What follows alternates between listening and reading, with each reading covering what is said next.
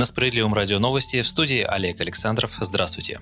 Число выздоровевших от коронавирусной инфекции в России и Москве превысило новые выявленные случаи заболевания, сообщил оперативный штаб в среду 20 мая. За последние сутки в России было зафиксировано 8764 новых случая заболевания в 84 регионах. Отмечается, что более 4000 пациентов не имели клинических проявлений болезни. Суточный прирост инфицированных в столице составил 2699 человек. Выздоровели 9262 человека по стране. Больше всего пациентов выписано в Москве – 5440, в Московской области – 283 и Дагестане – 263, сообщили в оперштабе. По словам вице-премьера Татьяны Голиковой, летальность от коронавируса в России составляет 0,95%. Самый низкий показатель в Тамбовской, Свердловской областях и Татарстане. И, скорее всего, именно эти регионы смогут снять ранее принятые ограничения первыми. Всего же, по словам Голиковой, на первые и следующие этапы снятия ограничений из-за коронавируса могут перейти 17 регионов России. Ранее во Всемирной Всемирной организации здравоохранения заявили, что ситуация с коронавирусом в нашей стране перешла в фазу стабилизации.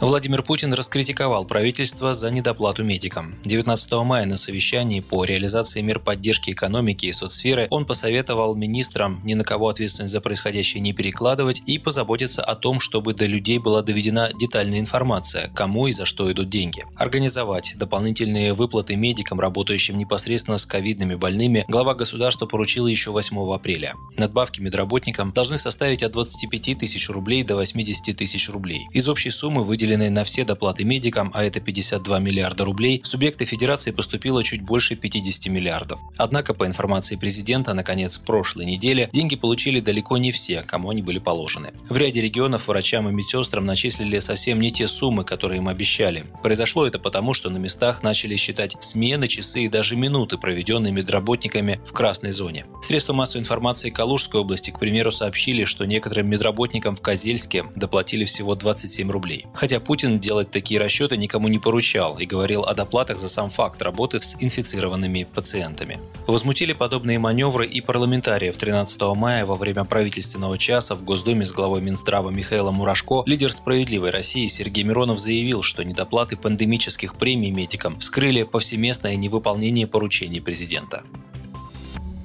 Накануне Сергей Миронов объяснил, почему СР выступила категорически против электронного и почтового голосования на выборах и референдумах. Объясняет, что, возможно, в единый день голосования ситуация будет еще неизвестно какая, и поэтому нужно дать людям возможность проголосовать в электронном виде или по почте. Мы категорически против этой новеллы, потому что она открывает механизм подконтрольного голосования. О тайне голосования можно будет забыть. Это очень нехорошая вещь, которую протащили, хотя три фракции проголосовали против, пояснил Сергей Миронов. При этом он добавил, добавил, что в принципе в электронном голосовании ничего плохого нет, но по факту в наших сегодняшних реалиях к таким новеллам он относится негативно. Напомним, закон, разрешающий голосование избирателей через сайт госуслуги или по почте, был принят 13 мая. Голосовали за него только депутаты партии власти.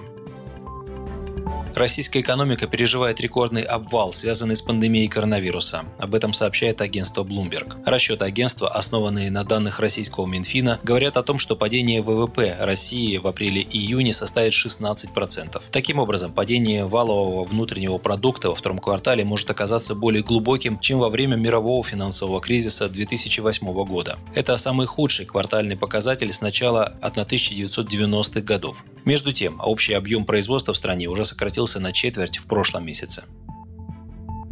Турция открывает границы для россиян, но воспользоваться этой возможностью обычные туристы смогут не раньше июля или даже августа. С 20 мая Турецкая республика начинает пускать к себе граждан из 31 государства, в том числе из России, Грузии, Азербайджана, Украины, а также некоторых стран Европы и Ближнего Востока. Въезд будет возможен только через аэропорты Стамбула и Анкары, причем на границе иностранцы обязаны показывать справку о том, что у них нет COVID-19 или пройти тестирование, услуга будет платной. О пляжном отдыхе речи не идет. Поначалу будет доступен только оздоровительный туризм. Среди направлений лечения, по которым страна готова принять визитеров, ортопедия, онкология, травматология, детская хирургия, кардиология, нейрохирургия и интенсивная терапия. Но даже после открытия границ не все россияне смогут полететь за рубеж. Первым делом запустят, скорее всего, только регулярные рейсы, стоимость билетов на которые намного выше чартерных. Так что первыми в Турцию, по прогнозам Российского союза туриндустрии, могут отправиться россияне, которые имеют недвижимость в этой стране. Их, скорее всего, не отпугнет цена дорогих билетов.